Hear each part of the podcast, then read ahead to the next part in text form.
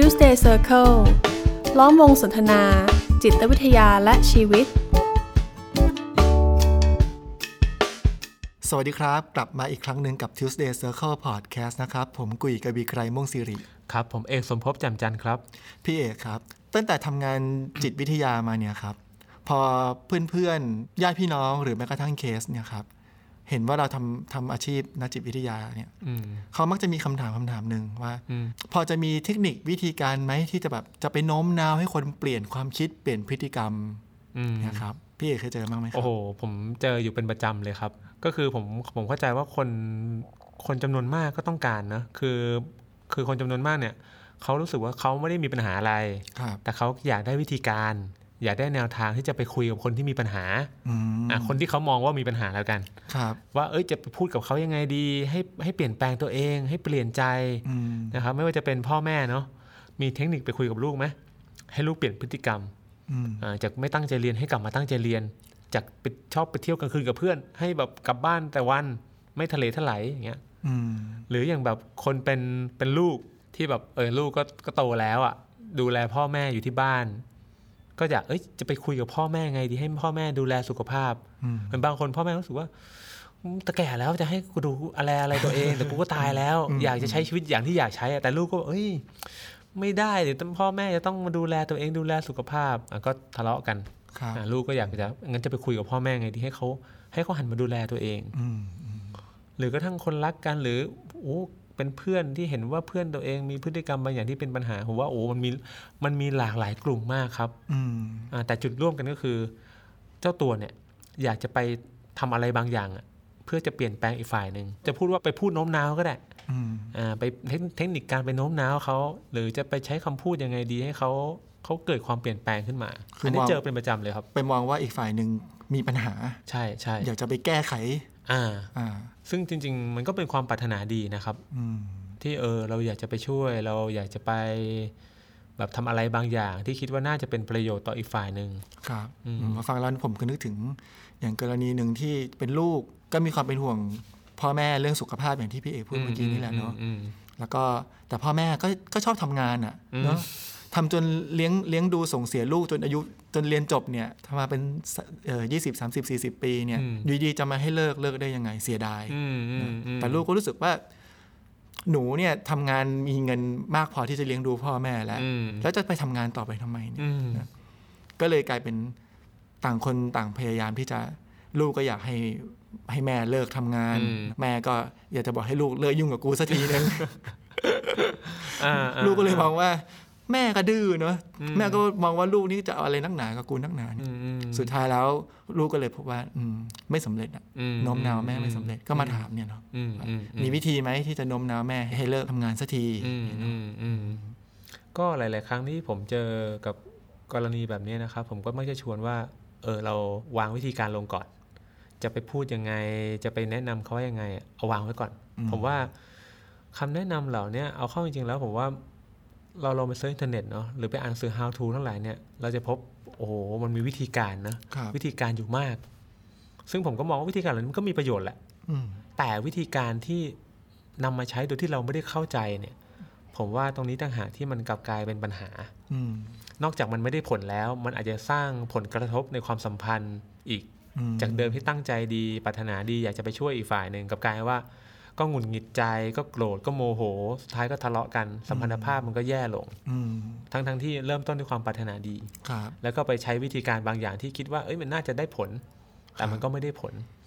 ผมเลยมองสองส่วนเนาะส่วนหนึ่งวิธีการก็เป็นเรื่องนึงนะครับแต่อีกอันนึงก็เป็นเรื่องของความเข้าใจอ่ามันเป็นอีกเรื่องนึงตราบใดที่เรายังไม่เข้าใจสถานการณ์เรายังไม่เข้าใจว่าเอ้ยเรากำลังจะทำอะไรเรากำลังจะช่วยอะไรอีกฝ่ายกันแน่แต่เราไปมองหาวิธีการก่อนว่าจะไปพูดยังไงจะหาเทคนิคต่างๆผมมองว่าอันนี้ต่างหากที่มันอาจจะเป็นปัญหาดังนั้นเวลาคุยกับผู้ที่มีคำถามลักษณะนี้ผมก็เลยชวนเขาเออเราเราวางวิธีการลงก่อนนะเราวางเทคนิคลงก่อนยังไม่ต้องพูดถึงว่าจะไปพูดยังไงแต่จะเริ่มต้นที่ว่าเออเราจะไปทำความเข้าใจอีกฝ่ายนึงยังไงเออผมว่าเวลาเราจะช่วยใครนะครับมันเหมือนกับเราก็เคยเคยพูดเรื่องนี้กันเนอะในเทปก่อนๆครับมันก็เวลาเราช่วยใครเราเอาเราต้องเอาเขาเป็นตัวตั้งนะมันเหมือนกับผมจะช่วยพี่กุยเนี่ย ผมก็ต้องคำนึงถึงพี่กุ๋ยนะว่าเออพี่กุ๋ยมีปัญหาอะไรพี่กุ๋ยรู้สึกยังไงพี่กุ๋ยต้องการอะไร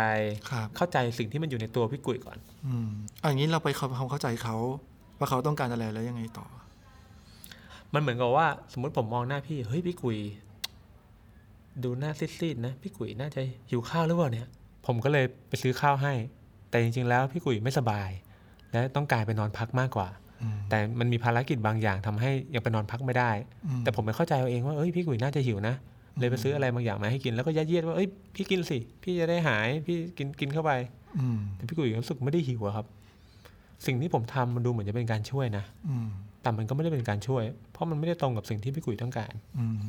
นี่มันก็เลยเป็นเหตุผลที่เราจำเป็นต้องเข้าใจอีกฝ่ายหนึ่งก่อนก่อนที่เราจะช่วยไม่เช่นนั้นสิ่งที่เราทำมันก็อาจจะไม่ได้เป็นการช่วยมันเป็นแค่การที่เราคิดว่าเราอยากจะช่วยนะครับแล้วผมว่าคำว่าความต้องการนี่มันก็มันก็มีหลากหลายระดับเนาะมีหลากหลายแง่มุมถ้าเราจะพูดถึงทฤษฎีความต้องการหนึ่งเนาะที่ผมว่าหลายๆคนอาจจะคุ้นเคยนะฮะของอับราฮัม มัสโลว์เนี่ยที่ชื่อว่าลำดับขั้นความต้องการของมนุษย์นะครับมันก็เริ่มตั้งแต่ทุกคนก็มีความต้องการทางร่างกายนะครับต้องการอาหารต้องการยารักษาโรคต้องการอะไรที่เป็นเรื่องพื้นฐานทางร่างกายแต่ในขณะเดียวกันมันก็มีความต้องการทางจิตใจนะเราต้องการความรู้สึกมั่นคงต้องการความรักเราต้องการความรู้สึกมีคุณค่าในตัวเองเราต้องการจะเป็นตัวของตัวเองความต้องการในความเป็นมนุษย์เนี่ยมันหลากหลายมากๆเลยครับดังนั้นในสถานการณ์ที่เราอยากจะช่วยเหลือใครเนี่ยผมว่าเราต้องเข้าใจก่อนนะว่าในสถานการณ์ที่เรามองว่าเขามีปัญหาเนี่ยตอนนั้นเขาเขาต้องการอะไรเพราะเพราะไอ้พฤติกรรมที่เรามองว่าเป็นปัญหาเนี่ยบางทีตรงนั้นเองมันทำให้เขาได้ในสิ่งที่เขาต้องการอ่ะผมยกตัวอย่างว่าวัยรุ่นที่ออกไปซิ่งกับเพื่อนตอนกลางคืนเนี่ยไม่กลับบ้านกลับช่องไปอยู่กับกลุ่มเพื่อนพ่อแม่มองว่าเป็นปัญหานะแต่ในมุมมองของลูกไม่ได้เป็นเขาทำสิ่งนี้เพราะเขาได้ในสิ่งที่เขาต้องการเขาได้รับการยอมรับเขามีตัวตนในกลุ่มเพื่อนเขาทำสิ่งนี้เพื่อเขาได้อะไรบางอย่างไม่มีเหตุผลเลยที่เขาจะต้องกลับบ้านเร็วแล้วมาฟังพ่อแม่บ่นครับนั่นแปลว่าเวลาเราตั้งใจจะเข้าไปช่วยเหลือใครสักคนแบบไม่ได้ยังไม่ได้สนใจความต้องการของอีกฝ่ายหนึ่งเนาะมันก็เป็นความต้องการ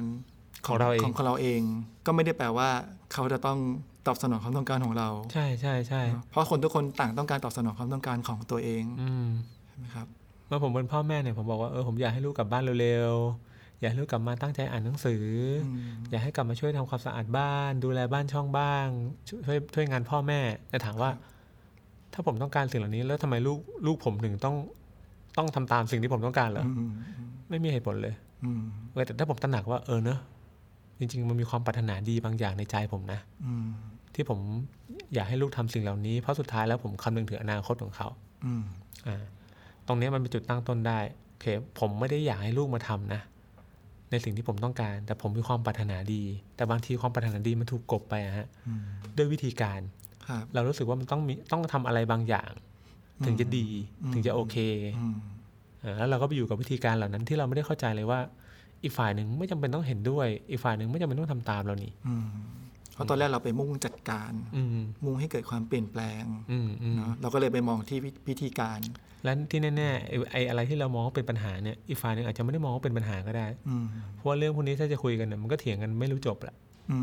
พ่อแม่มองว่าพฤติกรรมนี้เป็นปัญหาแต่ลูกไม่ได้มองว่าเป็นแล้วพ่อแม่จะยื้อว่าให้ได้ว่ายังไงมันก็ต้องเป็นลูกเองก็อาจจะยื้ออีกได้นะว่ายังไงมันก็ไม่เป็นเพราะเขามีพฤติกรรมเหล่านี้มันเป็นประโยชน์กับเขาอะผมนึกถึงเคสที่ผมยกตัวอย่างเมื่อกี้นี้ว่าแม่เขาก็ไม่ได้มองว่าเป็นปัญหาเนาะถึงอายุมากก็ทำงานต่ออ้วทำงานไหวอะมันก็เลยทำให้แม่ก็ไม่จำเป็นต้องทำตามความต้องการของลูกเนาะแล้วสุดท้ายแล้วความพยายามที่จะให้แม่เปลี่ยนแปลงมันก็เลยสูญเปล่ากลายเป็นเกิดผลกระทบทางสมรรถภาพอีกต่างหากแต่เราก็ยังคงมีความคิดความเชื่อเนาะว่าสิ่งที่ที่ลูกออกไปแก๊งซิ่งกับเพื่อนๆอย่างเงี้ยมันเราก็ยังคงมองว่ามันเป็นปัญหาเนาะแล้วเราก็คิดว่ามันเป็นประโยชน์ได้ถ้าเขาจะเปลี่ยนแปลงอย่างเงี้ยแล้วอย่างนี้เราทำยังไงดีครับก็งั้นก็กลับมาที่จุดตั้งต้นก่อนนะครับผมว่าเรากลับมาที่ความปรารถนาดีเนาะเราอย่างที่ผมบอกไปวางวิธีการลงก่อนอย่าอย่าอย่าคิดว่าเอ้ยกลับมาอ่านหนังสือดีกว่าออกไปซิ่งเพราะผมว่าเราคิดอย่างนี้เมื่อไหร่เราก็อยู่กับวิธีการแล้วเราก็จะไปบังคับลูกจะไปพยายามจะไปหวานล้อมไปโน้มน้าวหรือไปขัดขืนใจเอ้ยต้องกลับบ้านเร็วๆมาอ่านหนังสือ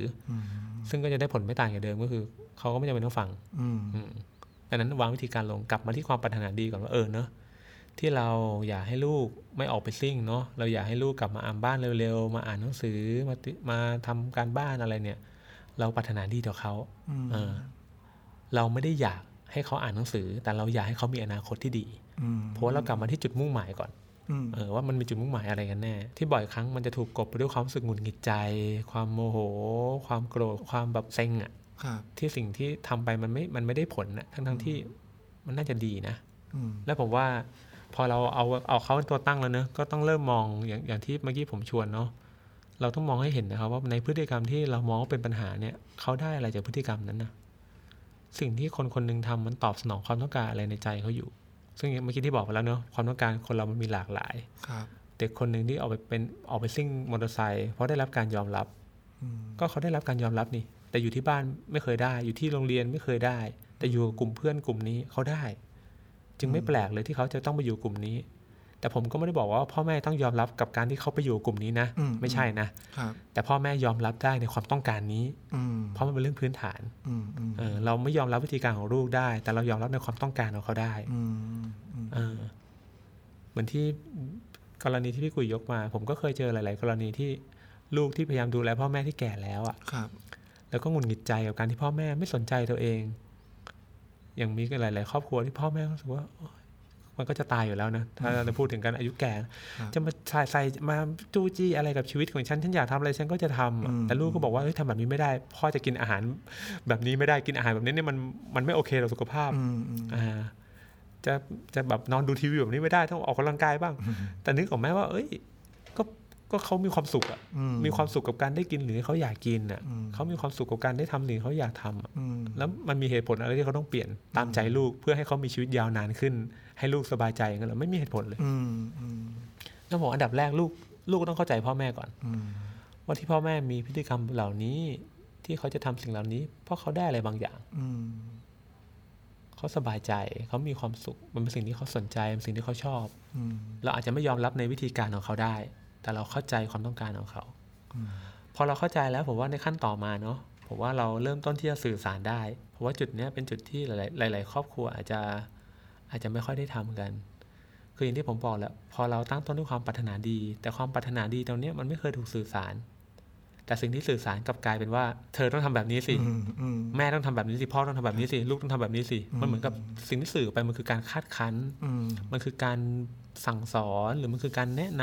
ำถึงวิธีการบางอย่างถึงแนวทางบางอย่างที่เราคิดเอาว่ามันน่าจะดีกว่าสิ่งที่เขาทำอยู่เราสื่อเฉพาะสิ่งเหล่านี้ซึ่งผลที่ออกมาก็คือความขัดแย้งซึ่งเป็นสิ่งที่ไม่ได้ตอบโจทย์ความต้องการของเขาด้วยไม่ได้ตอบเลยถ้าลูกได้รับการยอมรับอยู่ในแก๊งซิ่งกลับมาอ่านหนังสือกูได้อะไรวะถูกไหมแต่แม่ก็จะบอกเอ้ยอ่านหนังสือสิอนาคตของแกนู่นนี่นั่นแต่สิ่งที่แม่อาจจะไม่เคยสื่อคือความปรารถนาดีในใจแม่เนาะว่าแม่รู้สึกยังไงว่าแม่ว่าแม่รู้สึกยังไงกับลูกแม่อยากเห็นเขามีอนาคตที่ดีแม่หวังดีต่อเขาที่ไม่ใช่เป็นการสั่งสอนไม่ได้เป็นการแนะนำหรือไม่ได้เป็นการยัดเยียดวิธีการว่าลูกจะต้องทำอะไรคือมาฟังตรงนี้ปุ๊บบางทีคนก็นึกว่าสั่งมันนึกว่าสื่อสารแล้วเนาะแบบกูหวังดีกับมึงนะอย่างเงี้ยทำไมมึงไม่รู้จักฟังกูบ้างอย่างเงี้ยคือการสื่อสารบางทีมันอาจจะไม่ใช่แค่เรื่องของคำอย่างเดียวแต่เป็นเรื่องของเขาเรียกว่าบรรยากาศสิ่งที่มันทำให้รับรู้ที่ใช้ใช้ภาษาหรือหรือไม่ได้หรือเป็นการสื่อสารที่ไม่ได้ไม่ได้ผ่านภาษาแต่รับรู้ได้นี่เนาะเพราะฉะนั้นเราจะสื่อสารยังไงให้ให้ลูกได้รับรู้ว่าเราหวังดีและห่วงใยในอนาคตของเขาจริงๆเนาะผมว่าตอนนี้เราสามารถสื่อสารได้เพราะมันคือสิ่งที่เกิดขึ้นในใจของคนที่อยากช่วยอยู่แล้วไงคือตอนแรกถ้าคุณไม่เกิดความปรารถนาดีในใจคุณไม่ต้องคิดไปช่วยใครเลยถูกไหมมันเกิดอยู่แล้วแต่เพียงแต่ว่าเราอาจจะไม่ได้เคยนำมันออกมาให้อีกฝ่ายได้รับรู้ว่าเราเป็นห่วงเขาแค่ไหนเราปรารถนาดีต่อเขาแค่ไหนเราอยากเห็นเขามีอนาคตที่ดีแค่ไหนอะไรแบบนี้แต่เราเลือกไปสื่อสารที่วิธีการของเรานะที่เราคิดว่าดีซึ่งก็จะไปโต้แย้งกับวิธีการของอีกฝ่ายที่เขามองว่าของเขาดีของเขาอยู่แล้วอันดับต่อมาก็ต้องสื่อสารฮะแต่คราวนี้แทนที่จะสื่อสารถึงชุดความคิดที่มันไม่ตรงกันแต่อันนี้สื่อสารความรู้สึกผมว่าเวลาเราสื่อสารความรู้สึกเนี่ยอีกฝ่ายโต้แย้งไม่ได้นะนะว่าพี่พี่จะเลิกกินแต่ของที่ไม่มีประโยชน์แล้วผมบอกว่าพี่ควรจะมากินของที่มีประโยชน์สิโต้แย้งกันได้ว่าอะไรมีประโยชน์ไม่มีประโยชน์เห็นด้วยไม่เห็นด้วยแต่ผมบอกว่าผมเป็นห่วงพี่นะ คือมันไม่ต้องโต้แย้งอ่ะคือความรู้สึกเป็นของเราอ่ะมันมันเถียงกันไม่ได้รู้สึกเป็นห่วงเนี่ยเถียงกันไม่ได้เราสามารถสื่อสารได้ว่าเราเป็นห่วงเขาแค่ไหนเราจะเห็นได้ว่าสองขั้นเนาะขั้นที่หนึ่งคือเข้าใจความต้องการของเขาว่าที่เขามีพฤติกรรมเหล่านี้เขาต้องการอะไรมันตอบสนองอะไรในในชีวิตของเขาอยู่ซึ่งแน่นอนมันต้องตอบสนองในบางแง่มุมอยู่สองเราสามารถสื่อสารได้ว่าเรารู้สึกยังไงเราเป็นห่วงเขาแค่ไหนสื่อสารสื่อสารถึงความปรารถนาดีที่มีให้นะครับทีนี้ขั้นต่อมาหลังจากสื่อสารไปแล้วผมว่าเราสามารถจะทำตัวเราให้เป็นปัจจัยที่เอื้อประโยชน์เป็นปัจจัยที่ไปตอบสนองความต้องการของเขาในอีกทางนึงได้ด้วยถ้าเรารู้ว่าเขาต้องการอะไรแล้วเนี่ยแทนที่เราจะไปบอกว่าให้เขาไปทำอะไรแต่เราสามารถเป็นตัวเราแหละที่ทำอะไรบางอย่างที่ไปตอบโจทย์ความต้องการของอีกฝ่ายนึงได้ถ้าอีกฝ่ายต้องการการยอมรับเฮ้ยตัวเราสามารถจะทำยังไงดีให้เราสามารถจะแสดงออกให้เขารับรู้ได้ว่าเราก็ยอมรับเขานะถ้าอีกฝ่ายต้องการการรับฟังเราจะทำไงดีให้เราไปรับฟังอีกฝ่ายนึงได้เห็นไหมเราไม่ได้ไปทำอะไรที่อีกฝ่ายนึงเพื่อเปลี่ยนแปลงเขานะแต่เราทำตัวเราเป็นปัจจัยปัจจัยที่เอื้อให้เขาจะเปลี่ยนแปลงตัวเองได้เมื่อเขาได้รับการตอบสนองความต้องการที่มันตรงจุดเมื่อลูกเห็นว่าเออเนอะกลับมาบ้านเขาก็ไม่ถูกตำหนิไม่ถูกบ่นกลับมาบ้านเขาก็มีตัวตนนะเขาก็ได้รับการยอมรับนะวันหนึ่งเขาอาจจะออกไปกับเพื่อนน้อยลงก็ได้กลับมาบ้านมากขึ้นเมื่อที่บ้านมันเป็นบรรยากาศที่น่าอยู่พอพูดถึงคำว่ายอมรับเนี่ยผมเท่าที่ผมเคยเจอเนี่ยคนหลายๆคนจะคิดว่ายอมรับคือก็ต้องยอมรับที่ออกไปซิ่งเหรอแต่เมื่อกี้ก่อนหน้านี้ที่เอกพูดว่าเราไม่ยอมรับวิธีการของเขาเนาะแต่เรายอมรับความต้องการของเขาแล้วเราก็เลยรู้ว่าเขาต้องการยอมความยอมรับเราก็เลยเป็นปัจจัยที่ให้เขาได้ตอบสนองความต้องการตัวเองคือเราก็เป็นคนที่ยอมรับเขานั่นแหละแต่เป็นยอมรับในความบทบาทของพ่อแม่นะมันผมเจอเคยเจออีกกรณีหนึ่งนะแบบเหมือนกับว่าลูกก็เป็นห่วงพ่อพ่อแหละพ่อแบบพ่อป่วยไงก็ก็เลยอยากให้เหมือนกับคล้ายๆกับว่าให้พ่อมาดูแลตัวเองหน่อยมาทำกายภาพทำอะไรอย่างเงี้ยให้ให้ใส่ใจสุขภาพแล้วแล้วกันแต่ไม่พบว่าไม่ว่าพ่อจะทำอะไรเนาะลูกก็เหมือนกับว่ายังไม่ยังไม่พอใจอ่ะใครว่าเอ้ยพ่อน่าจะทำได้มากกว่านี้อีกทำไมพ่อไม่ตั้งใจทำเลยแต่ในมุมของพ่อคือทำแล้วอ่ะแล้วทำแล้วก็ไม่ไม่เห็นมีปฏิกิริยาตอบรับอะไรเลยมีแต่บอกให้ทำมากขึ้นมีแต่บอกให้ทำอีกแบบนึงแต่ทั้งที่ในมุมเขาเนี่ยเขาได้ทำแล้วก็กลับกลายว่าเอานั่นก็ไม่เห็นมีประโยชน์ที่จะต้องทำเลยจะต้องมาดูแลตัวเองทำไมดูแลไปก็โดนต่อว่าอยู่ดีโดนต่อว่าอีกงั้นก็กลับไปมีวิถีแบบเดิมก็ได้คือบางครั้งผมว่ามันเป็นรายละเอียดเล็กๆน้อยๆเนาะที่จะที่เราจะเป็นปัจจัยได้ให้อีกฝ่ายนึงเขาเขารู้สึกว่าเขาได้รับการตอบสนองความต้องการแน่นอนอาจจะไม่ได้เปลี่ยนแปลงพฤติกรรมทั้งหมดไปเลยนะแต่ผมว่ามันจุดตั้งต้นได้แล้วมันมันอยู่ในอะไรมันอยู่ในขอบเขตที่เราจะทำอะไรบางอย่างได้เพื่อช่วยเหลืออีกฝ่ายนึงแน่นอนถ้าพ่อแม่ไปบอกให้ลูกเปลี่ยนลูกไม่เปลี่ยนแน่นอนแต่พ่อแม่เปลี่ยนแปลงตัวเองเนาะทำตัวเองให้เป็นปัจจัยให้ลูกเปลี่ยนพ่อแม่ทำได้ทำยังไงให้บ้านเป็นบรรยากาศที่น่าอยู่บรรยากาศที่ลูกอยากจะกลับมาเงี้ยทำได้แต่ลูกจะกลับไม่กลับผมว่าอันนั้นมันไปกำหนดไม่ได้หรอกแต่อย่างน้อยมันมีจุดตั้งต้นก่อนคือถ้าเรามองเขาว่าเปลี่ยนเนี่ยบางคนอาจจะมองปลายทางเลยลูกเปลี่ยนคือต้องเลิกออกไปซิ่งแต่จริงแล้วมันมีมันมีการเปลี่ยนแปลงที่เป็นเป้าหมายเรียกว่าเป็นปลายทางกับการเปลี่ยนแปลงที่เป็นระหว่างทางเนาะการที่ลูกออกจากบ้านน้อยลงหรือออกจากบ้านเท่าเดิมแต่อยู่กับบ้านมากขึ้นพูดคุยกับพ่อแม่มากขึ้นนี่ก็ถือว่าเป็นการเปลี่ยนแปลงแล้วเช่นกันใช่ครับก็คืออันดับสามก็คือทำตัวเป็นปัจจัยเปลี่ยนแปลงที่ตัวเราเองเลยเราจะเปลี่ยนแปลงตัวเราให้เป็นปัจจัยที่มีประโยชน์กับอีกฝ่ายหนึ่งอย่างไรได้บ้างเออมันก็เท่าที่ทำได้นะครับแต่มันทำได้เลยไงมันไม่เหมือนกับการที่เราไปชี้บอกว่าเอ้ยเธอจะต้องเปลี่ยนแกจะต้องเปลี่ยนซึ่งเขาไม่จำเป็นต้องเปลี่ยนแต่เราเริ่มต้นเปลี่ยนที่ตัวเราได้แล้วสุดท้ายก็มาที่ขั้นที่สี่นะฮะเมื่อเมื่อสามขั้นนี้มาแล้วนะผมว่าถ้าอีกฝ่ายได้รับรู้เนาะรับรู้ว่าเราเข้าใจเขาเราปรารถนาดีต่อเขาเราพยายามจะทำอะไรบางอย่างเพื่อช่วยเขาสุดท้ายเมื่อถึงจุดหนึ่งอ่ะเมื่อเขาต้องการความช่วยเหลือจริงๆถึงจุดนี้แหละไอ้คำแนะนำทั้งหลายมันถึงจะมา ม, มันถึงจะมีเวลาที่เหมาะสมของมันถึงจะค่อยมาตอนนี้ถ้าลูกอยากเห็นแล้วเออเนาะถ้างั้นเขาจะกลับมาตั้งใจเรียนเนี่ยเขาจะต้องมาทำอะไรบ้างเขาจะแบบพ่อแม่จะช่วยตรงไหนได้เนี่ยผมว่าเขาจะเริ่มเข้าหาพ่อแม่เองแหละถ้ามาจากเขาเออผมทำอะไรได้อีกผมอยากจะกลับมาตั้งใจเรียนละ ผมทำไงดีผมไปติวหรือว่าผมจะยังไงดีผมมาปรึกษาพ่อแม่เรื่องเรียนคือเขารู้สึกเหมือนกับว่าเออพ่อแม่เป็นพื้นที่ที่เขาจะเข้าหาได้เขาจะเข้ามาขอคำแนะนำได้แต่หลายๆครั้งคือพ่อแม่มาเริ่มที่ขั้นนี้ก่อนที่จะให้ให้สิ่งดีๆให้ให้อภัยโดยที่ลูกไม่อยู่ในภาวะที่จะรับหรือหน้าภาวะนั้นมันไม่ได้ตรงกับสิ่งที่เขาต้องการแต่ถึงจุดหนึ่งเมื่อมันตรงแล้วเนี่ยตอนนี้แหละจะให้คำแนะนำอะไรจะสั่งสอนจะบอกกล่าวอะไรผมว่ามันมาได้ในขั้นนี้แล้วก็ได้รวมทดลองไปด้วยกันได้ว่าวิธีการไหนได้ผลไม่ได้ผลแค่ไหนอะไรยังไงแต่อย่างน้อยก็เต็มใจทำไปด้วยกันพอฟังถึงสี่ขั้นนี้แล้วก็นึกถึงกรณีที่ตัวเองยกขึ้นมาเหมือนกันเนาะที่ที่ถกเถียงลูกกับแม่นี่แหละนะลูกก็อยากให้แม่เลิกทำงานสักทีอะไรเงี้ยแต่พอถึงถึงวันที่ลูกได้สื่อสารได้ทำความเข้าใจก่อนว่าเออสิ่งที่แม่ต้องการคือแม่อยากมีรายได้เนาะแม่รู้สึกเบื่อถ้าไม่มีอะไรทำเนาะแล้วลูกก็ได้สื่อสารว่าเออลูกเข้าใจนะว่าแม่คงจะเบื่อแหละแม่อยากมีรายได้อะไรเงี้ยแต่ลูกก็สื่อสารกลับไปว่าแต่ลูกก็มีความเป็นห่วงนะลูกอยากให้แม่อยู่อย่างสบายเนาะพอทั้งสองฝ่ายต่างได้ได้รับรู้ความรู้สึกของกันและกันแล้วแม่ก็เริ่มรับรู้แล้วว่าเออลูกก็ลูกก็ไม่ได้จะขัดแย้งตั้งใจจะขัดแย้งกับตนขนาดนั้นนะจริงๆลูกก็มีความยอมรับมีความรักให้กับแม่ต่อจากนั้นคำแนะนำต่างๆของลูกมันถึงจะเข้าไปในใจแม่สิ่งที่ลูกพยายามจะบอกแม่เนาะว่าเลิกตอนนั้นแม่เขาเป็น เอ่อ เปิดร้านขายของชำเนี่ยลูกพยายามบอกมาตลอดว่าให้เลิกเลิกขายของชำอยากมีรายได้เดี๋ยวเอาเครื่องซักผ้าหยอดเหรียญมาตั้งให้อย่างเงี้ยแม่ไม่เคยรับฟังเลยแต่พอถึงวันที่เขาเข้าใจกันปุ๊บคำพูดทุกอย่างเหมือนเดิมแต่แม่ยอมโอเคก็เอาเอาตู้แช่เย็นออกเอาเครื่องซักผ้าลงทุกวันนี้ก็มีความสุขกันไปแม่ก็ไปเที่ยวนะลูกก็สบายใจผมว่าทุกสิ่งมันเลยต้องเกิดในเวลาที่เหมาะสมเนาะ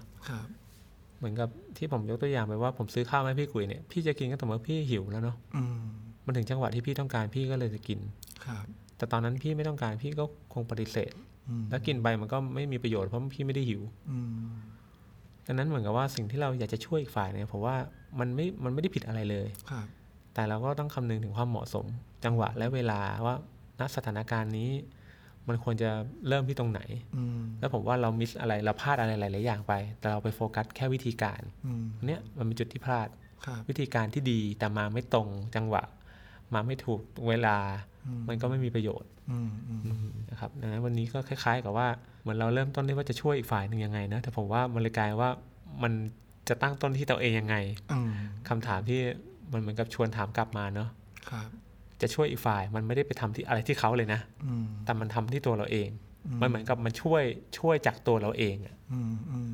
มันไม่ได้ช่วยแค่ว่าให้อีกฝ่ายไปทำอย่างนั้นอย่างนี้ที่เราคิดว่ามันน่าจะดีครับอ๋อดูคือวันนี้มันทำให้เกิดมุมมองใหม่ของคำว่าโน้มน้าวเนอะเวลาเราพูดถึงคำว่าโน้มน้าวเนี่ยมันจะมีเซนส์ของการไปจัดการไปกระทำให้อีกฝ่ายนึงเปลี่ยนไปเป็นตามที่เราต้องการเนาะแต่วันนี้ที่ได้คุยเนี่ยฟังวิธีจากพี่เอกเนี่ยมันเริ่มต้นที่ที่ตัวเราเนาะเราเป็นอะไรบางอย่างที่ทำให้อีกฝ่ายหนึ่งเกิดภาวะของความพร้อมที่จะเปลี่ยนแปลงอืมอืมอืมแล้วผมว่าสุดท้ายแล้วอันจุดหนึ่งที่เราก็ต้องตระหนักไว้เหมือนกันว่าเราเป็นปัจจัยได้นะฮะแต่ว่าเราก็อาจจะไม่ใช่ปัจจัยทุกอย่างในชีวิตของเขาเหมือนต่อให้เราทำดีแค่ไหนต่อให้เราเนี่ยทำตามสิ่งที่ผมพูดถึงไปเมื่อสักครู่เนี้ยสี่ขั้นตอนโอ้โหทำเต็มที่เลยแต่อีกฝ่ายจะไม่เปลี่ยนก็ได้ซึ่งก็เป็นไปได้นะเพราะแน่นอนในปัจจัยของคนคนหนึ่งมันมีหลากหลายมากๆครับมันมีหลากหลายมากๆแล้วเราก็เป็นแค่ส่วนหนึ่งในนั้นน่ะซึ่งอาจจะไม่ได้มีอิทธิพลมากขนาดนั้นที่จะทำให้เขาเปลี่ยนแปลงก็เป็นไปได้แต่อย่างน้อยผมว่าเราก็มีความหวังว่าถ้าเราตั้งต้นที่ตัวเรามันมันมีหนทางไปต่อที่เราทำอะไรได้ไม่ใช่แค่ว่านั่งรอลุ้นน่ะฉันบอกให้เธอไปทำแล้วฉันก็ลุ้นว่าเธอจะไปทำไหมเราทำอะไรไม่ได้เลยนะในกรณีนั้นนอกจากบอกแล้วก็นั่งรอลุ้นแต่กรณีนี้ผมว่าเราทำอะไรได้อีกหลายอย่างหากเราสังเกตเราทำความเข้าใจอีกฝ่ายนึงเราค่อยๆมาดูว่าส่วนไหนที่มันเริ่มต้นจากตัวเราได้ที่จะไปช่วยเหลืออีกฝ่ายผมว่ามีอะไรให้ทำได้มากมายเลยแต่มันยากนะผมว่ามันยากนะแบบแรกง่ายกว่าแบบแรกไปแนะนำให้เขาไปทำเองไปทำสิ่งที่เขาคิดว่าสิ่งที่เราคิดว่าน่าจะดีมันง่ายกว่าแต่การทำตัวเราอ่ะให้มันเป็นสิ่งให้เป็นปัจจัยที่ดีที่เอื้อประโยชน์เนี่ยมันไม่ง่ายนะเพราะมันเรียกร้องการออกแรงการลงแรงอะไรสูงเหมือนกัน มือนหลายๆครอบครัวเห็นว่าเอ้ยสมาชิกในครอบครัวป่วยเนาะครับแต่อีกฝ่ายไม่ยอมมาหาหมอหรือไม่ยอมมาคุยนะจิตวิทยาเงี้ยก็บอกเธอต้องไปคุยเธอมีปัญหาไม่เป็นฉันไม่เป็นปัญหาปัญหาของเธอถูกไหมแต่ถ้าเอ้ยครอบครัวเปลี่ยนใหม่เออเริ่มมาฟังนะเออมันเกิดอะไรขึ้นเหรอเห็นว่าไม่ค่อยสบายใจมีอะไรเล่าได้นะเหมือนกับพอมันเป็นพื้นที่ที่ดีอ่ะเออเนอะอีกฝ่ายนึงเริ่มรู้สึกว่าเฮ้ยคนในครอบครัวพร้อมจะฟังฉันอะฉันเริ่มรู้สึกไว้วางใจคนในครอบครัวพอความไว้วางใจเกิดขึ้นแล้วเนี่ยอนาคตจะชวนมาหาหมอจะชวนมาคุยกับนักจิตวิทยามันเป็นไปได้เพราะเขายินเขาเขายินดีที่จะฟังเราอะว่าเออนะที่ผ่านมาเราฟังเขาเรารับรู้ความทุกข์เรารับรู้ถึงปัญหาของเขาแต่ว่าโอเคเราไม่ใช่ผู้เชี่ยวชาญนะเราอาจจะช่วยได้ระดับหนึ่งแต่พอเขาเกิดความไว้วางใจเราแล้วอนาคตเราบอกเออไปหาหมอกันเถอะเออคนที่เป็นคนที่ป่วยเนี่ยก็ยินยอมพร้อมใจที่จะไปได้ง่ายขึ้นแต่จากเดิมนี่เราไม่คิดจะทำอะไรเลยเราแค่บอกว่าเธอต้องไปหาหมอนะเพราะเธอป่วยอยู่เธอเป็นเธอมีปัญหาอยู่เขาไม่ไปเพราะเขารู้สึกว่าไม่เห็นมีเหตุผลที่ฉันต้องไปเลยไม่มีเหตุผลที่ฉันต้องฟังเธอด้วยทำไมเธอทำไมฉันถึงต้องไปหาหมอเพราะว่าหลายๆครอบครัวเริ่มต้นเดี๋ยวแบบนี้ครับซึ่งมันก็น่าจะมาจากความร้อนอกร้อนใจเนาะเวลาเราต้องการจะช่วยเหลือใครสักคนเราอยากให้มันเกิดผลทันทีแต่อย่างที่ว่าทุกๆอย่างมันก็จะมีจุดอิ่มตัวของมันมีจังหวะของมันนะครับซึ่งตรงนี้ก็เป็นเป็นจุดตั้งต้นแรกๆเลยที่เราต้องมาดูแลใจตัวเองก่อนที่เราจะไปพยายามเมื่อกี้จะพูดว่าโน้มน้าวแต่ว่ามุมมองของโน้มน้าวข้างใหม่นี่ก็คือความพยายามที่จะช่วยเหลือคนนั่นแหละเนาะครับครับครับในเทปนี้เราก็ได้หลักสี่ข้อในการโน้มน้าวในการช่วยเหลือผู้อื่นโดยการเริ่มต้นจากตัวเราเองนะครับโอเคแล้วเดี๋ยวต่อไปถ้าเรามีวิธีการมีเรื่องอะไรใหม่ๆที่น่าสนใจแล้วก็จะมานำเสนอกันเรื่อยๆนะครับหรือใครอยากได้เหมือนกับคำถามนี้เทคนิคเราก็พร้อมที่จะเอามาแบ่งปันมุมมองกันตรงนี้นะครับงั้น Tuesday Circle Podcast ตอนนี้ก็ต้องขอลาไปก่อนนะครับครับผมสวัสดีครับสวัสดีครับ Tuesday Circle ล้อมวงสนทนาจิตวิทยาและชีวิต